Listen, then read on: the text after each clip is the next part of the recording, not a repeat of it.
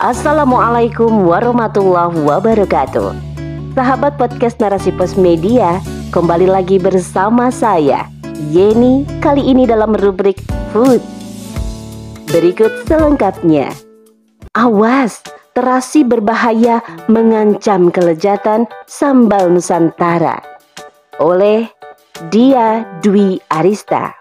Terasi begitu dipuja oleh penikmat sambal Meski memiliki bau tak sedap, anehnya sebagian besar dapur di Indonesia malah menyimpannya. Luar biasa.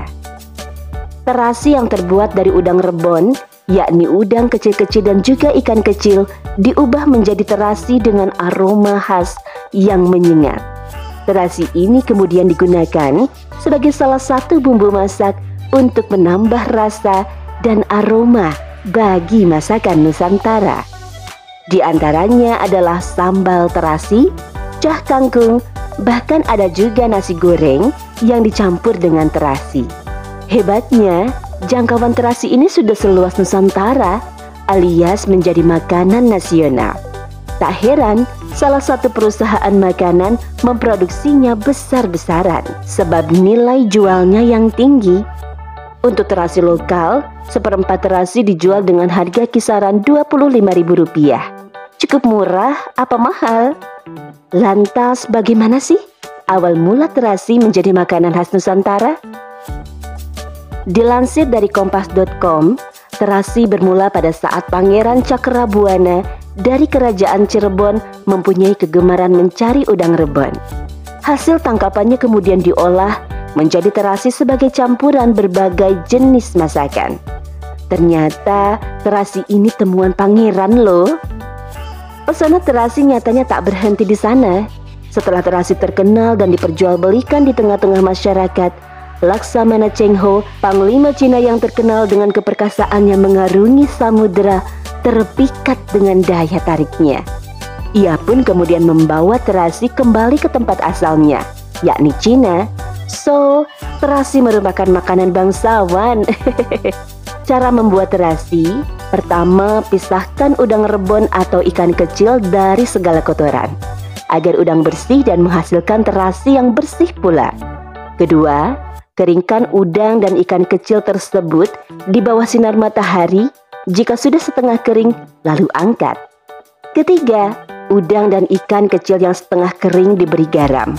Pemberian garam tergantung pada masing-masing daerah. Namun biasanya sekitar pada 5 hingga 20 persen. Penggunaan garam ditujukan sebagai bahan untuk pengawetan. Keempat, langkah selanjutnya adalah fermentasi yang dilakukan selama kurang lebih 18 jam. Setelah itu udang dijemur kembali selama 6 jam dan difermentasikan kembali selama 18 jam. Kemudian dijemur kembali. 5. Terasi yang sudah dua kali difermentasi dan dijemur kemudian siap untuk digiling. Setelah tercampur rata, bentuk adonan sesuai selera. Bisa berbentuk kubus atau bola, lalu jemur selama 3 jam. Dan langkah selanjutnya, terasi kemudian dibungkus dengan daun pisang. Keenam, tahapan selanjutnya adalah fermentasi lanjutan selama 30 hari. Adanya fermentasi berulang kali diharapkan dapat menghasilkan rasa sedap dari terasi. Inilah cara membuat terasi yang diambil dari buku makanan tradisional Indonesia, kelompok makanan fermentasi dan makanan yang populer di masyarakat. Karya Eni Harmayani, Umar Santoso, dan Murdi Garjito tahun 2006 yang diterbitkan Gajah Mada University Press. Ada yang mau coba? Banyak yang mengatakan terasi adalah sumber protein. Jika dilihat dari bahan dasarnya, Tentu udang memang mengandung banyak protein. Namun tidak benar juga ketika ada yang mengatakan terasi sebagai asupan protein sebab cara pengolahannya yang sangat panjang juga mempengaruhi protein yang dikandung dalam udang. Selain itu, biasanya perhitungan nutrisi dimulai dari 100 gram. Pertanyaannya, adakah yang memasak dengan menggunakan terasi 100 gram? Karena memang terasi hanyalah makanan atau bumbu pelengkap dan penyedap. yang kebutuhannya dalam masakan tidak terlalu banyak. Jadi terasi tidak bisa digunakan sebagai sumber protein. Namun tetap saja menggunakan terasi tidaklah berbahaya sebab bahan-bahan yang digunakan adalah bahan yang aman untuk dikonsumsi kecuali jika bahan pembuatan terasi dicampur dengan bahan yang berbahaya semisal zat pewarna. Sebenarnya pewarna makanan tidaklah berbahaya namun masalahnya ketika terasi yang kita cintai diberi zat pewarna non-pangan alias zat pewarna tekstil rodamin B akhirnya terasi tersebut menjadi berbahaya bagi kesehatan. Hal ini sering dijumpai ketika Badan Pengawas Obat dan Makanan atau BPOM meneliti kandungan terasi dari beberapa pasar tradisional. Sebagaimana yang pernah diwartakan oleh Kompas.com pada 26 Januari 2011 di Bangka ditemukan sejumlah terasi yang menggunakan pewarna rodamin B untuk membuat tampilan terasi lebih menarik. Sayangnya tampilan menarik tak berbanding lurus dengan keamanannya sebab pewarna rodamin B bukanlah pewarna yang layak dikonsumsi. Namun ia adalah pewarna tekstil yang dapat berakibat buruk pada kesehatan manusia jika sering dikonsumsi. Seperti menjadi pemicu munculnya kanker getah bening dan gangguan fungsi hati. Di Indonesia sendiri, melalui peraturan Menteri Kesehatan, rodamin B telah dilarang penggunaannya sejak tahun 1985.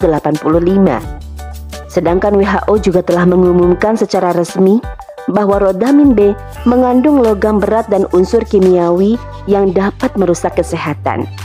Eropa sendiri juga telah melarang penggunaan rodamin B pada makanan sebab zat aditif ini digolongkan dalam kategori karsinogen yang dapat merangsang pertumbuhan kanker. Bahaya yang ditimbulkan rodamin B ini begitu besar hingga tak hanya sebagai pewarna makanan Rodamin B juga tidak aman sebagai pewarna kosmetik. Parahnya, unsur berbahaya yang ada dalam rodamin B tak hanya terdapat dalam senyawa organiknya, bahkan senyawa anorganik dan ketika ia terkontaminasi dengan senyawa anorganik lainnya pun akan menimbulkan dampak berbahaya. Rodamin B mempunyai kandungan klorin atau Cl. Klorin sangat berbahaya bagi tubuh sebab ia merupakan bahan reaktif. Ketika tertelan ke dalam tubuh, klorin akan berusaha menstabilkan kedudukannya dengan mengikat senyawa lain yang ada di dalam tubuh, sehingga keberadaannya menjadi racun bagi tubuh. Ketika senyawa tubuh tersebut diikat, ia tidak bisa berfungsi sebagaimana seharusnya. Akhirnya, kinerja tubuh menjadi tidak optimal. Ketika senyawa rodamin B berada di dalam makanan yang kemudian masuk ke dalam tubuh, maka akan menimbulkan pertama, iritasi saluran pernapasan. Dua, bibir kering, pecah, terkelupas, gatal hingga iritasi kulit. Ketiga, keracunan. Dan keempat, iritasi mata. Oleh karena itu, memilih terasi yang baik dan aman harus mengetahui ciri-ciri terasi yang sudah tercemar oleh pewarna rodamin B. Ciri-cirinya adalah Pertama, warna merah segar. Kedua, warna merah tidak merata. Ketiga, keras ketika terasi yang diberi pewarna rodamin B disimpan terlalu lama. Warna merah pun agak memudar. Keempat, tekstur agak kasar. Jadi, pilah dan pilih makanan yang tidak mengandung zat-zat berbahaya agar tubuh kita dan keluarga tetap sehat. Dan makanlah dari apa yang telah diberikan Allah kepadamu sebagai rezeki yang halal dan baik dan bertakwalah kepada Allah yang kamu beriman kepadanya. Al-Maidah ayat 88. Allah Subhanahu wa taala telah memerintahkan kaum muslimin untuk memakan makanan yang halal lagi toyib, yakni makanan yang tidak dilarang Allah Subhanahu wa taala untuk dikonsumsi oleh kaum muslimin. Juga makanan yang baik untuk tubuh, tidak meninggalkan mudarat bagi kesehatan. Dengan demikian, Ketika kaum muslimin gemar dengan terasi, maka carilah terasi yang baik dikonsumsi dan tidak mengandung zat-zat berbahaya seperti pewarna makanan rodamin B, boraks, dan lain sebagainya. Sebab hanya setitik rodamin B yang masuk ke dalam tubuh kita lewat terasi atau makanan lain, maka ketika berlangsung dalam waktu yang lama dapat berpengaruh pada kesehatan tubuh. Sedangkan kaum muslim sendiri, bahkan manusia, pada umumnya sangat mendambakan raga yang sehat dan tak berpenyakit. Dengan tubuh yang sehat, ibadah, muamalah akan berlangsung dengan baik. Kenikmatan akan berlipat.